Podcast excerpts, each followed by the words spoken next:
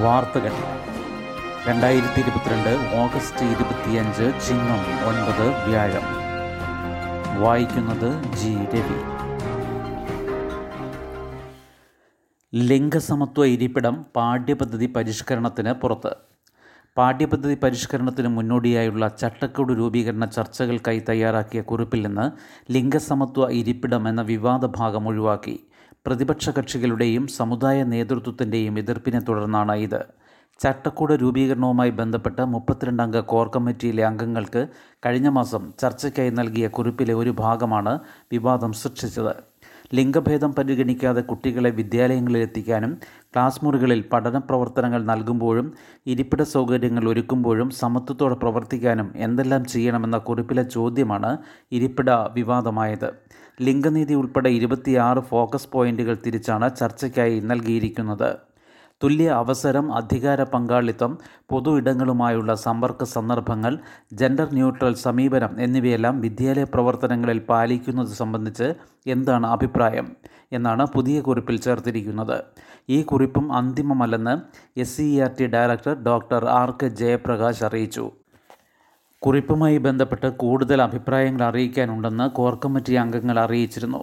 അതിനായി ഇരുപത്തി ഒൻപത് വരെ സമയം നൽകി പിന്നീട് വീണ്ടും യോഗം ചേർന്നാകും കുറിപ്പിന് അന്തിമ രൂപം നൽകുകയെന്നും അദ്ദേഹം പറഞ്ഞു.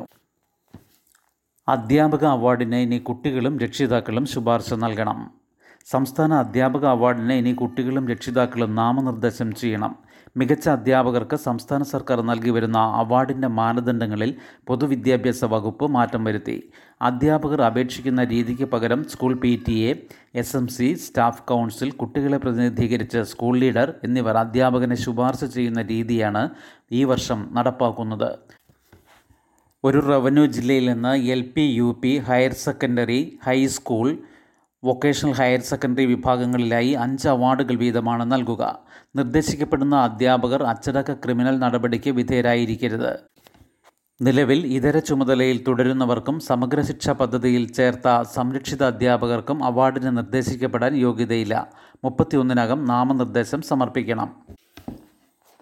അമേരിക്കൻ സർക്കാരിൽ ഉന്നത പദവികളിൽ നൂറ്റി മുപ്പത് ഇന്ത്യക്കാർ. U S president Joe Biden സുപ്രധാന തസ്തികകളിൽ നിയമിച്ച ഇന്ത്യൻ വംശജർ നൂറ്റി മുപ്പതിലേറെ യു എസ് ജനതയുടെ ഒരു ശതമാനത്തോളം മാത്രം വരുന്ന ഇന്ത്യൻ സമൂഹത്തിന് ഇതുവരെ ലഭിച്ചതിൽ ഏറ്റവും വലിയ പ്രാതിനിധ്യമാണ് ഇത്. ഇതിനു പുറമെ വിവിധ യു എസ് സംസ്ഥാനങ്ങളിൽ ഭരണ പദവികളിൽ നിലവിൽ നാൽപ്പതിലേറെ ഇന്ത്യൻ വംശജരുണ്ട്. യു എസ് ജനപ്രതിനിധി സഭയിൽ നാല് പേരും.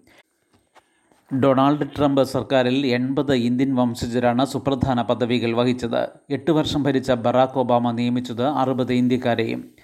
റൊണാൾഡ് റെയ്ഗിന്റെ കാലത്താണ് ആദ്യമായി ഇന്ത്യക്കാർ ഭരണ ചുമതലയിൽ എത്തുന്നത്.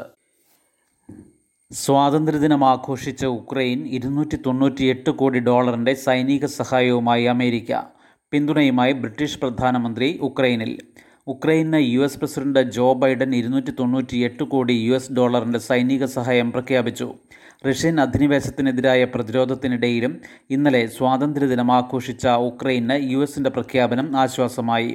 വ്യോമ പ്രതിരോധ സംവിധാനങ്ങൾ പീരങ്കി ഡ്രോൺ മറ്റ് യുദ്ധോപകരണങ്ങൾ തുടങ്ങിയവ വാങ്ങാൻ ഈ പണം സഹായകമാകുമെന്ന് ബൈഡൻ പ്രസ്താവനയിൽ പറഞ്ഞു. സ്വാതന്ത്ര്യ ദിനാഘോഷത്തിൽ പങ്കെടുക്കാൻ ഉക്രൈനിലെത്തിയ ബ്രിട്ടീഷ് പ്രധാനമന്ത്രി ബോറിസ് ജോൺസൺ യുക്രൈന് അഞ്ച് പോയിന്റ് നാല് ലക്ഷം പൗണ്ട് സഹായം പ്രഖ്യാപിച്ചു. പ്രസിഡന്റ് വോളോഡിമിർ സെലൻസ്കിയുമായി ചർച്ച നടത്തിയ അദ്ദേഹം യുദ്ധത്തിൽ അന്തിമ വിജയം ഉക്രൈനായിരിക്കുമെന്ന് ഉറപ്പു നൽകുകയും സൈനിക സാമ്പത്തിക നയതന്ത്ര പിന്തുണ തുടർന്നും നൽകണമെന്ന് സഖ്യകക്ഷികളോട് അഭ്യർത്ഥിക്കുകയും ചെയ്തു. ഫ്രാൻസ് സ്പെയിൻ തുടങ്ങിയ യൂറോപ്യൻ രാഷ്ട്രങ്ങളിലെ നേതാക്കളും സ്വാതന്ത്ര്യദിനത്തിൽ ഉക്രൈന് പിന്തുണ ആവർത്തിച്ചു. സ്വാതന്ത്ര്യദിനത്തോടനുബന്ധിച്ച് റഷ്യ സൈനിക നടപടി കടുപ്പിക്കുമെന്ന് അഭ്യൂഹമുള്ളതിനാൽ രാജ്യമെങ്ങും ഇന്നലെ കനത്ത ജാഗ്രത പുലർത്തി. പുലർച്ചെ തന്നെ തലസ്ഥാന നഗരമായ കീവിൽ വ്യോമാക്രമണ മുന്നറിയിപ്പ് സൈറൻ മുഴങ്ങിയത് ഭീതി പരത്തി. തെരുവിൽ ആളുകൾ കൂടുന്നത് നിരോധിച്ചിരുന്നു. ഉക്രൈൻ പിടികൂടി നശിപ്പിച്ച റഷ്യൻ ടാങ്കുകളുടെയും ആയുധങ്ങളുടെയും പ്രദർശനം നടക്കുന്ന കീവിലെ സെൻട്രൽ സ്ക്വയറിൽ ഏതാനും പേർ ഒത്തുകൂടി ദേശീയ ഗാനം ആലപിച്ചു. ആയിരത്തി തൊള്ളായിരത്തി തൊണ്ണൂറ്റി ഒന്നിലാണ് സോവിയറ്റ് യൂണിയനിൽ നിന്ന് ഉക്രൈൻ സ്വാതന്ത്ര്യം പ്രഖ്യാപിച്ചത്. ആറുമാസം മുൻപ് ഫെബ്രുവരി ഇരുപത്തിനാലിനാണ് റഷ്യ ഉക്രൈനെതിരെ യുദ്ധം പ്രഖ്യാപിച്ചത്. ഉക്രൈന്റെ പല പ്രദേശങ്ങളിലും റഷ്യൻ സേന പോരാട്ടം കടുപ്പിച്ചിരിക്കുകയാണ്. ഇതിനിടെ അമേരിക്കക്കാർ എത്രയും വേഗം രാജ്യമിടണമെന്ന് ഉക്രൈനിലെ യു എസ് എംബസി ഒരിക്കൽ കൂടി മുന്നറിയിപ്പ് നൽകി. ഗോപാൽ രത്ന പുരസ്കാരത്തിന് അപേക്ഷിക്കാം. കേന്ദ്ര മൃഗസംരക്ഷണ മന്ത്രാലയം രണ്ടായിരത്തി ഇരുപത്തിരണ്ടിലെ ദേശീയ ഗോപാൽ രത്ന പുരസ്കാരത്തിന് അപേക്ഷ ക്ഷണിച്ചു. Awards dot government dot in എന്ന പോർട്ടലിൽ അടുത്ത മാസം മുപ്പത് വരെ ഓൺലൈനായി അപേക്ഷിക്കാം. മികച്ച ക്ഷീരകർഷകൻ മികച്ച കൃത്രിമ ബീജദാന സാങ്കേതിക വിദഗ്ധൻ മികച്ച ക്ഷീരോത്പാദന സഹകരണ സംഘം എന്നീ വിഭാഗങ്ങളിലാണ് അവാർഡ്.